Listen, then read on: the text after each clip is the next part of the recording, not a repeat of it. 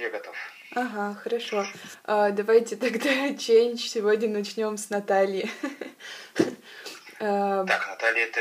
Это та, которая лежала только в России. Это тот рассказ, который вы более близким к реальности назвали. А, пер... А? Да, хорошо. Ага. А, первый вопрос. Наталья говорит, что санитарок видела намного чаще, чем врачей. А, почему психиатрам в стационарах не хватает времени на пациентов? С одной стороны, это может быть и нормально, что врача видят реже, чем санитара, потому что врач не может находиться с пациентом постоянно. А, и медсестры, санитарки, они ухаживают за пациентом и с ним контактируют больше всего. А, выполняют процедуры и общаются. А врач проводит осмотры, и он не может, да, круглосуточно находиться. Но, с другой стороны, что часто бывает, что врачи мало уделяют внимания пациентам, проводят обходы или осмотры редко, очень коротко, и, да, все в основном переваливают э, на, перекладывают на сестер и санитаров. Вот. И это, да, связано с тем, что и врачей мало в больницах, э, потому что и зарплаты низкие, э, и часто врач может работать, например, один на 70 человек, на 100 человек там, в некоторых регионах. А, но ситуация разная в разных регионах, регионах от больницы к но часто да, врачи бывают перегружены, у них не хватает времени на то, чтобы а, разговаривать с пациентами так, как им самим бы хотелось, и так, как бы хотелось пациенту. Потому что много времени также уходит на оформление истории болезни, и часто врачи вынуждены или, как я по себе замечал, когда работал в больнице, или писать историю болезни, или а, смотреть пациента по, подольше и получше. Вот это насчет того, почему не хватает, почему... А у пациентов, правда, складывается ощущение, что... Дмитрий, звук, да? звук немного изменился, как будто бы... Алло, алло. Да, алло. вот, вот, теперь все да, нормально. Да, вот. Складывается Хорошо. ощущение... А пациентов часто, да, я слышал такие отзывы от пациентов, что врачи в больницах, а, у них впечатление, что врачи вообще как будто не контролируют ситуацию, а, потому что они их, правда, видят на короткое время, и в основном не контактируют с санитарками и медсестрами. Вот, да, и ну, это, вот, это с одной стороны так, потому что, правда, меньше уделяют внимания, чем было бы необходимо и чем хотелось всем, а, а с другой стороны, врачи, правда, все-таки контролируют ситуацию, но скорее через медсестер и санитарок. Они, правда, они выслушивают да, доклад медсестер, а, они отдают им указания, они в курсе, что происходит с пациентом, и они а, как раз, эм, так как медсестры круглосуточно видят пациентов, и, и поэтому у них есть возможность, так скажем, наблюдать и потом докладывать это врачу все. Mm-hmm. Это, в принципе, если Здесь, здесь не то, чтобы, здесь же не, не важно не то, чтобы врач находился сам на посту в отделении и а, все время находился с пациентом. Это же также в соматических стационарах врач не находится да, в, с пациентом ко койке постоянно. Вот. А, важно просто, чтобы у него было больше возможности а, чаще подходить да, и осматривать пациента. И чтобы пациенты могли чаще да, сами приходить например, к врачу и поговорить. И это тоже не всегда получается. Э, врач, потому что занят написанием истории болезни, он не может поговорить с пациентом, когда тому нужно что-то. Такая проблема есть. Ага. Но, опять же, я думаю, не везде, в некоторых э, больницах, особенно в Москве, например, насчет штат, ну, комплектованности врачей, лучше больницы лучше комплектованы врачами, у них меньше нагрузки, у них больше возможностей для этого. А в регионах эта ситуация может быть хуже. Угу. По поводу санитарок еще э, и по поводу их поведения. Вот Наталья рассказывает, что с ней обращались грубо, ее могли ударить, ей могли э, нагрубить. А насколько это часто встречающаяся история, потому что санитарки, они как бы на позиции уборщиц, грубо говоря, они не имеют персонал, ну, то есть не специально обученный персонал. Вот. Насколько часто они себе такое позволяют? Um, все-таки, конечно, сейчас из-за последних реформ, возможно, санитарок сейчас упраздняют как, э, профессиональную группу, насколько я слышал, да, их переводят в разряд не медперсонал. Но вообще традиционно всегда они были медперсоналом. Но при этом они не были э, медперсоналом с медицинским образованием. А, потому что задача санитарок, да, это все-таки там и уборка, и э, там, уход элементарный за пациентами. Вот. А, и ну, здесь некоторые, насчет санитарок несколько важных моментов, да. С одной стороны, да, туда, правда, идут люди не те, которые хотели бы там работать, да, а которые живут рядом с больницей, а больница находится часто в удаленных местах, за городом, а, где в регионах, в Москве это все-таки не так, но в регионах это часто так. А они находятся за городом. А, вот. И не везде, но часто. И а, санитарки это люди, которые просто живут рядом. И если это например, удаленные места, то у них нет другой возможности для работы. И зарплаты там маленькие. Туда идут люди, которые ну, никуда не могли устроиться в другое место часто. Поэтому это не всегда люди, правда, достаточно мотивированные и а, понимающие, зачем и куда они пришли. Вот. И, ну, насколько мне известно, да, какой-то специальной подготовки, которая могла бы быть, наверное, им не проводят. А, и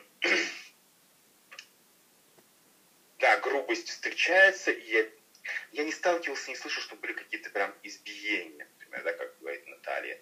А, ну, что тычки, пинки, подзатыльники, это встречается. И это я сам видел.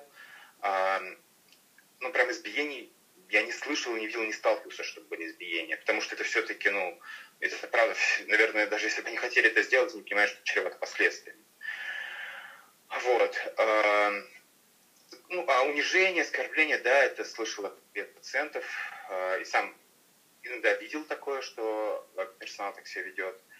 А, и это связано не только с тем, что санитарки не подготовлены, потому что медсестры и врачи тоже бывают, э, могут ударить или там могут ударить или унижать. Я, я думаю, что это связано с тем, что и как во всей системе здравоохранения в российской э, недостаточное внимание уделяется именно коммуникации с пациентом, общению с пациентом, его удобством, а, а больше внимания уделяется непосредственно самому медикаментозному лечению, а, потому что это считается важным, все остальное считается неважным. И в медицинских институтах э, коммуникации и общения с пациентами внимания не уделяется, и э, профессора, и врачи традиционно ведут себя высокомерно, пренебрежительно и грубо с пациентом. Это, мне кажется, что традиционное пока что для российских врачей, ну, как мне кажется, для, в принципе, для российской культуры, которая, возможно, более такая авторитарная, и врач как более высокопоставленное лицо, как будто бы имеет власть над пациентом, имеет право ему а, грубить или указывать и с ним а, пренебрежительным. То есть у нас же нет такого подхода, как... И врачи, кстати, да, я очень часто замечал врачи любых специальностей, они считают, что мы не оказываем услуги, мы лечим. То есть как будто мы такие врачи, мы а, такие полубоги, спасители людей, поэтому мы заслуживаем уважительного обращения, и мы не обязаны отчитываться перед этим смертным. Что мы делаем, как мы делаем. Молчите, лежите и принимайте лечение. А, конечно, пациенты хотят сервиса, услуги, даже в государственной больнице. И врачи считают, что это унижает их достоинство. И они не воспринимают себя как просто работников, которые оказывают услугу. Для них это как будто смерти подобно признать, что они просто работники, которые оказывают услугу. Я думаю, что с этим еще связано. Mm-hmm. Вот. Ну, это вот в чем причина, мне кажется, грубость, унижений. Да, еще другой момент, то, что, конечно, система психиатрических больниц не закрытая, и пациентов и по закону имеет право жаловаться, но фактически он не имеет права жаловаться, врач может а, просто в стол убрать все жалобы, и они могут никак не попасть никуда наружу. А, и так. И да, нет службы защиты прав пациентов. Она по закону должна быть. То есть независимая служба, которая бы могла контролировать соблюдение прав пациентов в стационарах. А, но она до сих пор, насколько мне известно, не создана. А, и фактически то есть пациент в стационаре полностью находится во власти медперсонала. А, и, конечно, врачи неизбежно просто не в силу своих каких-то плохих моральных качеств начинают злоупотреблять этой властью персонал, потому что просто им нужно, чтобы было спокойно, хорошо, никто э, не высказывал претензий, все, не было никаких эксцессов. А для того, чтобы этого не было, самый простой способ – это, например, как можно больше э, дозы лекарств назначить, привязывать пациентов. Вот еще одна проблема, которая встречается. Это привязывание пациентов э, на слишком долгое время. То есть по закону можно привязывать в некоторых случаях, но это должно быть комиссии, ну, по решению комиссии врачей, э, это должно быть фиксироваться в журнале, должно быть не больше определенного времени. А, но врачи часто игнорируют эти нормы, они просто будут привязать нас, сколько им кажется необходимым. А, и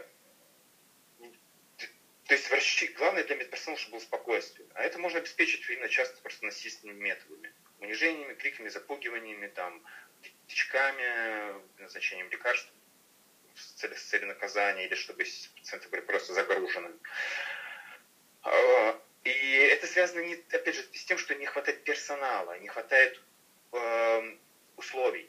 Больницы, правда, переполнены, там большие палаты, потому что они, они в старых зданиях, э, которые так устроены, что палата большая, там очень много людей, до 20 человек может э, в некоторых больницах. И не хватает персонала, который бы занимался именно уходом, общением с пациентом, трудовой реабилитацией, социальной реабилитацией, психологов.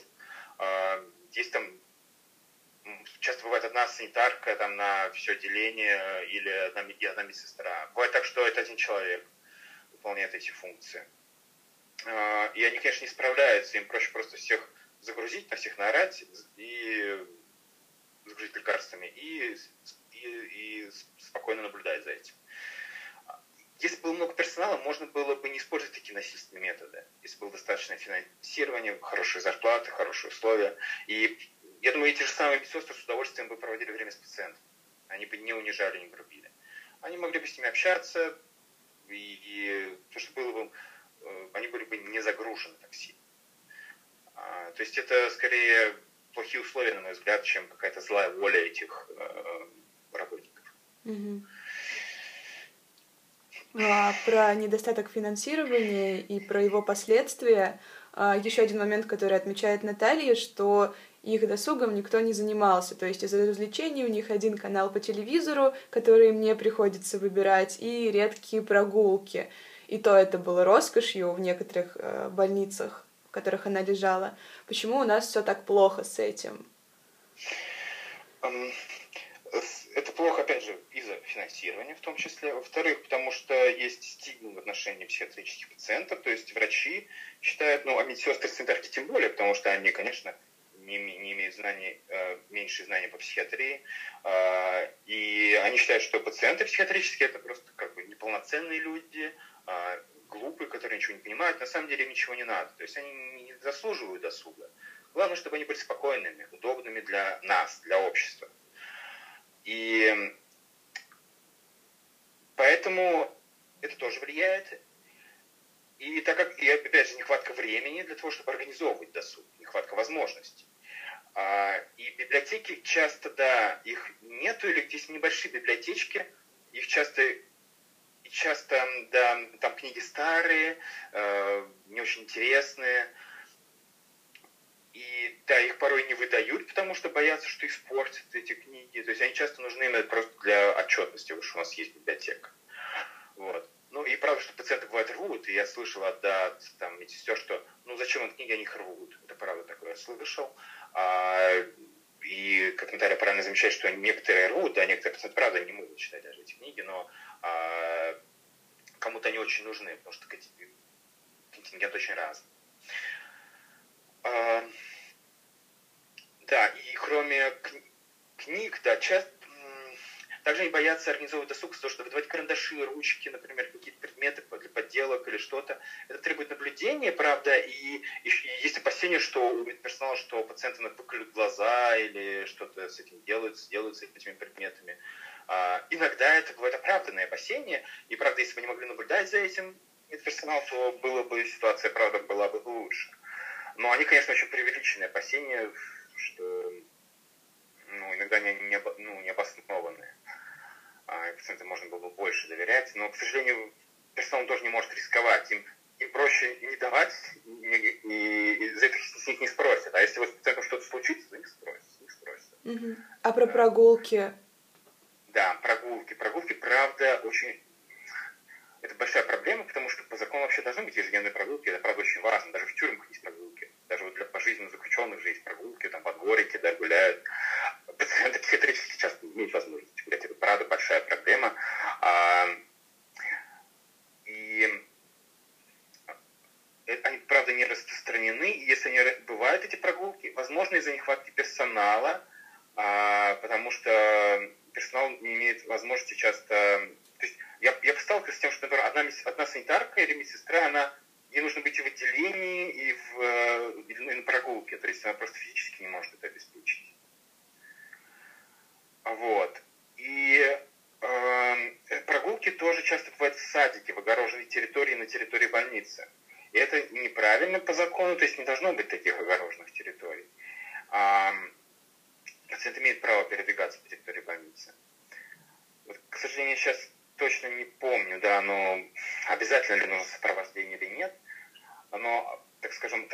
обычно всегда все-таки персонал сопровождает.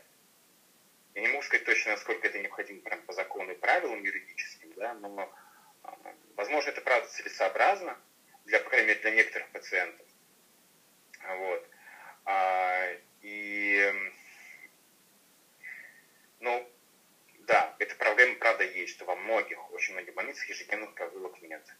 Uh-huh, uh-huh. Uh, еще один вопрос по тому, что рассказывала Наталья, хотя, в принципе, мы это уже сказали. Но uh, что могло бы поправить ситуацию? То есть нужна ли стране какая-то реформа, uh, образования ли, или вообще всей структуры психиатрической помощи? Да, мне кажется, нужна реформа и такая, так скажем, тотальная, да, на всех уровнях. А, то есть, и, с одной стороны, это нужно изменение системы образования, то есть, и так как в, университете, в медицинских институтах на кафедрах психиатрии преподаются теории, которые несколько устарели, да, и взгляд на пациентов преподносится как на на них, на взгляд на пациентов э, такой, что как будто бы они тяжело больные, неполноценные фактически, и что э, у них им не очень-то нужны права, досуг, внимание, все это не так важно. Главное, вот у них поражен мозг, его надо вылечить их мозг. Такая очень такая жестко биологическая догма господствует. Вот. И а, а скажем, в развитых странах сейчас скорее, э, конечно, биологическому лечению уделяется внимание, но есть понимание того, что это не единственное, а, что важно в лечении психиатрических расстройств. Также важна социальная реабилитация, психологическое лечение, досуг, благоприятная среда, а, и что пациент не является каким-то неполноценным объектом лечения, да, он является полноправным субъектом, который имеет свои особенности, проблемы, но ему также важна полноценная жизнь. А, вот. И такой взгляд и более современные подходы к лечению должны преподаваться э, на кафедрах психиатрии.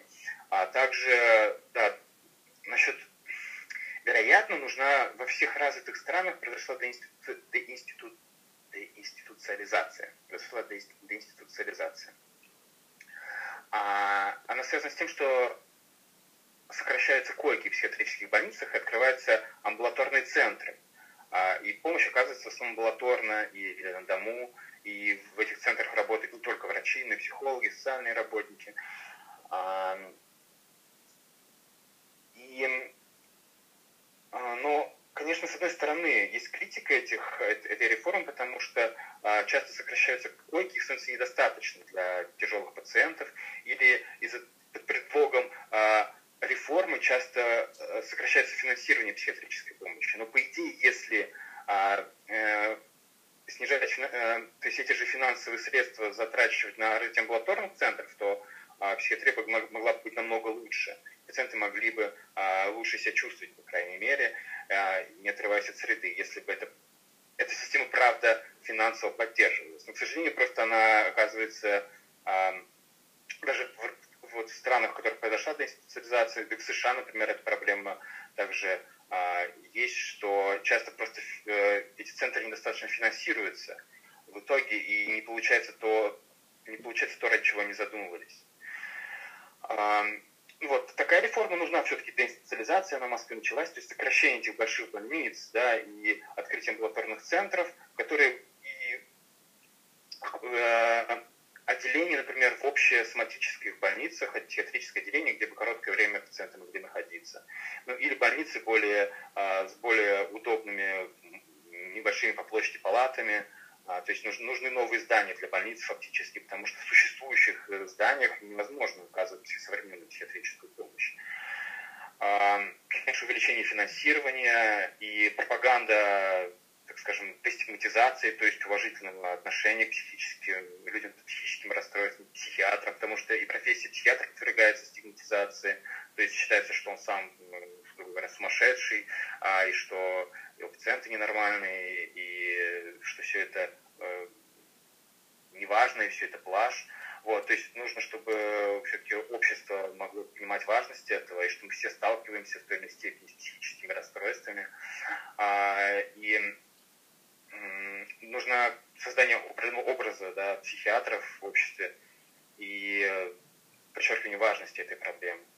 То есть работа с населением. Это тоже требует, конечно, финансирования и ну, я не уверен, конечно, что в ближайшие годы в России что-то изменится. Это, наверное, вопрос еще десятилетий. Угу, угу. Понятно. Ну, у нас со всей медициной, мне кажется, такая проблема с психиатрией особенно. А, вы уже заговорили об опыте более развитых стран, в том числе США, и тогда переходим к Юле. Юля бесплатно лечилась и в Штатах, и в России. А, почему, ну, как нам показалось, больница в Штатах больше похожа на детский лагерь, а в России на тюрьму. Я думаю, что это связано, опять же, вот с этой реформой деинституциализации. То есть, эм, правда, больницы традиционно всегда и были похожи на тюрьму и в Штатах тоже, и в Европе, и во всем мире а, до второй половины 20 века. А, и ну, потому что изначально, если взять историю психиатрии, то, психи... Э, то изначальные учреждения, где содержались э, люди с психическими расстройствами, это просто фактически были... Э, формально это не были тюрьмы, но это были такие приюты, где работали надзиратели. Туда потом пришли врачи. И постепенно появились психиатрические больницы. То есть сначала пациентов изолировали, и за ними просто надзирали, а потом туда пришли врачи, и из этого стали формировать больницы этих учреждений. Вот. И поэтому такой тюремный, э, так скажем, тюремный налет всегда был на психиатрических больницах. И, и, ну, и во многих странах, то есть в разных странах к э, второй половине 20 э, века, после войны, ну, прошел, ну, наступил определенный кризис. Э, то есть больницы были переполнены, вот в США после Великой депрессии, а финансирование было плохое, условия были отвратительными при этом,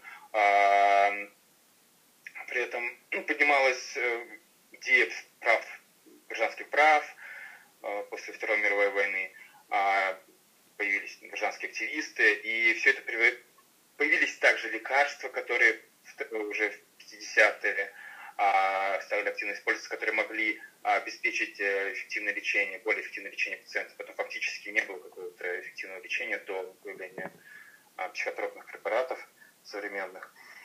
И все, все эти условия привели к тому, то есть появление лекарств, активизм, э, переполненность больниц, плохие условия в них, а, привели и большие затраты государства на финансирование этих переполненных неэффективных учреждений привели к идее тому, что их надо закрывать. И, как я уже говорил, да, то есть э, больницы стали сокращаться. И, там, в США вот там с 70-х, в 70-м году 413 тысяч больниц, а в 16-м был 3, стало 37 тысяч в 2016 в Италии вообще закрыли все психбольницы. А там, был, там была самая жесткая система в Европе. То есть она фактически была, правда, тюремная. Даже больницы находились в подчинении министерства, которое контролировало тюрьмы, а не, а не, а не министерство, которое занималось здравоохранением. А, вот. И это в той или иной степени сокращение коек э, и больниц произошло ну, во всех развитых странах и, и развивающихся, даже в Бразилии, например. В Бразилии там, эта реформа произошла не очень удачно, потому, возможно, да, из-за недостатка финансирования.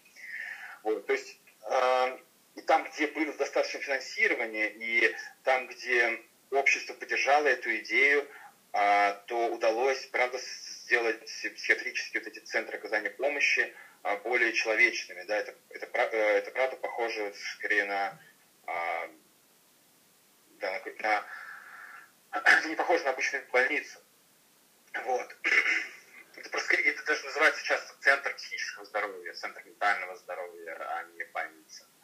А, а, вот, хотя там работают врачи, но там нет нацеленности на исключительно медикаментозное лечение. Вот, и я, э, то есть США эта система тоже работает, но, но все-таки, а, да, в России тоже есть такой опыт, и это тоже происходит на специализации, особенно в Москве, койки сокращаются, открываются амбулаторные, а, ну, открываются амбулаторные центры при существующих, при психоневрологических диспансерах. И то, что она говорит, например, про то, что приходили поэты, и какие-то люди там с тибетскими чашами. Это тоже есть в психиатрических больницах в России, но это есть не в круглосуточном отделении, да, а, в дневном стационаре, где люди приходят, находятся днем. То есть люди, которые менее тяжелыми расстройствами. Но потому что в, в отделении это тоже на самом деле можно делать, это сложнее, не это ну, в первую очередь необходимо, да, вот такие реабилитационные меры. Интересно, что да, Юля говорит про то, что контингент разный, да, вот в США там был такой хороший контингент, адекватные люди, а вот в России неадекватные. Ну, потому что это идет речь о разных совершенно, я думаю, учреждениях, да, это все-таки, наверное, речь о таком, я, я не знаю, правда, именно про что она говорит, самом деле, может быть, правда, больница, но у меня предположение, что все-таки это было что-то похожее на наш дневной стационар, да, и где пациенты, может быть, с менее выраженными расстройствами или те, которые уже выздоравливают. Вот. Э, и поэтому там такие тоже условия. В России для таких пациентов часто тоже такие же условия, по крайней мере, пытаются создать. Вот. Ну и, конечно, опять же, э, все упирается в финансирование. Конечно, США, США в целом более богатая страна, и финансирование там, вероятно, психиатрии лучше, чем у нас. Это один, то есть одна причина финансирования, другая это то, что у них есть деинституциализация прошла, у нас нет – ну и, возможно, в целом отношение общества к психиатрическим расстройствам и более а, гуманное, хотя там тоже есть эти проблемы, стигмы и недостаточное финансирование, потому что американские там, эксперты и психиатры, они жалуются тоже на недостаток финансирования, на, на, на стигму, то, что государство недостаточно, или штаты там уделяют внимание, внимание э, психиатрии. И да, ну и, конечно, то, что Юля говорит явно преувеличено, что это просто коридор с койками, с пружинами. Ну, то есть э, койки э, в палатах, ой, в койки в коридорах очень редко ставят, когда палаты переполнены. Проблема скорее в том, что палаты переполнены. Возможно, да, она видела такую больницу, где она находилась, где были койки в коридорах. Но это не, я бы не сказал, что это является массовым из того, что я видел, из того, что я знаю. Вот.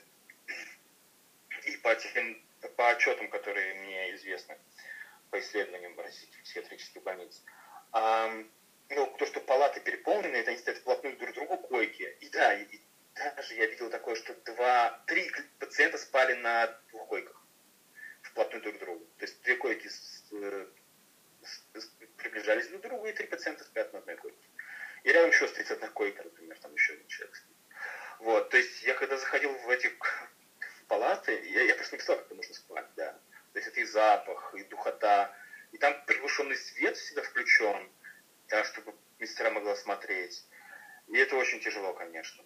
А, я, я даже, честно говоря, сам попробовал, когда я стажировался в больнице, и мне негде было, мне негде было поспать. Я лег в этой палате, там была койка одна.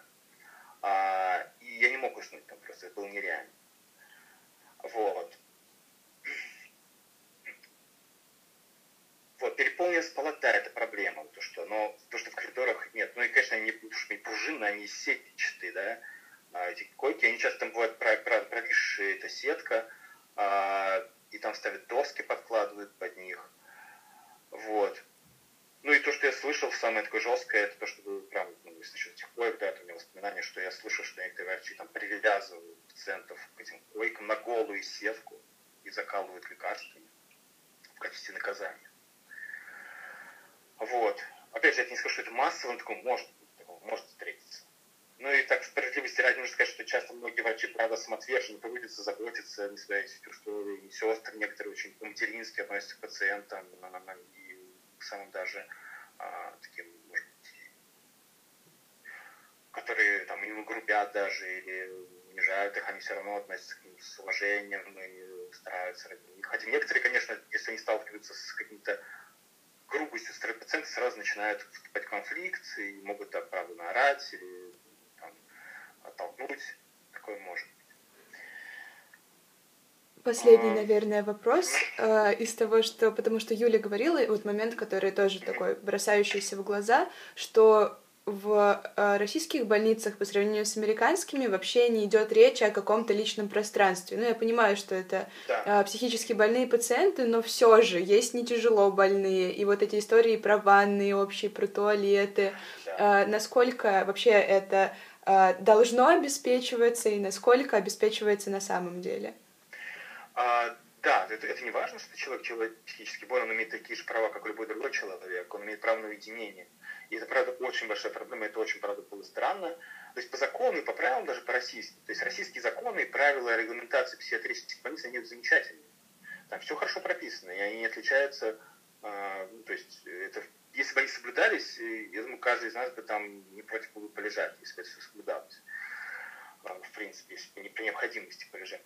Вот. А, но, к сожалению, эти правила не соблюдаются. Есть правила про, про койки, что про палаты, что они должны, должны быть такими переполнены. Вот. Насчет да, эти уединения э, из санузлов. Да, э, туалеты просматриваются, и там часто нет перегородок, э, нет унитазов. Э, ванну тоже, да, просматривается. И там вместо раковин, да, там вообще такая идет такой, в некоторых больницах идет такой, как бы такая трубка, из нее идут другие трубки, из них льется вода. Вот. И в этом же, это одно помещение, где умываются, где ходят в туалет, там нет никаких перегородок. То есть там четыре человека вот стоит в ряд, сидит в ряд и справляет э, свои физиологические потребности. Рядом с ними люди умываются. Никаких перегородок. Вот. А, здесь некоторые нюансы, как это устроено, но обычно это часто вот именно, что там перегородок нет, туалеты просматриваются. А, и это, конечно, неправильно. Такого быть не должно. А, но это связано с тем, что, да, медперсонал, то есть это так было потому что так было в сельских больницах. Потому что, конечно, раньше не задумывались о правах всех таких пациентов нигде. Алло? Алло? Нигде не задумывались вообще. Да-да, алло. Нигде не задумывались. Ни... Да, нигде не задумывались о правах психиатрических пациентов. То есть это во всем мире так было, в принципе. Но, то есть, в, скорее, во второй половине 20 века это все изменилось. Да, но мы пока еще не дошли до этого. Вот. А, ну, в разных странах это изменилось после Второй мировой войны. А, и появились и ну, законы, возможно, раньше где-то были, да, но появил, появились системы соблюдения прав этих пациентов. А, вот. Э, то есть персонал боится, что пациент что-то с собой сделает. И считает, что это не важно, да, им это не очень нужно, эти, эти, эти условия. Что это не важно. Типа они ничего не понимают, им все равно. Но им не все равно, они тоже чувствуют унижение, то есть это такие обычные люди, просто с, с разной степенью выраженных психических расстройств, ну, и, конечно же, такие же переживания, эмоции, несмотря на то, что у них может быть там даже умственная какая-то недостаточность, а, это все равно, у некоторых это, это все равно не лишает их всех человеческих чувств и переживаний. Угу. Я думаю, что на этом можно закончить. Спасибо вам огромное, это было очень круто, и вообще появились новые моменты и про ваш опыт. Вот. Буду, буду, будем монтировать, и, может быть, даже в воскресенье смогу вам скинуть вот этот выпуск. Хорошо. Спасибо вам большое еще раз. А, будем на контакте. До свидания. До свидания.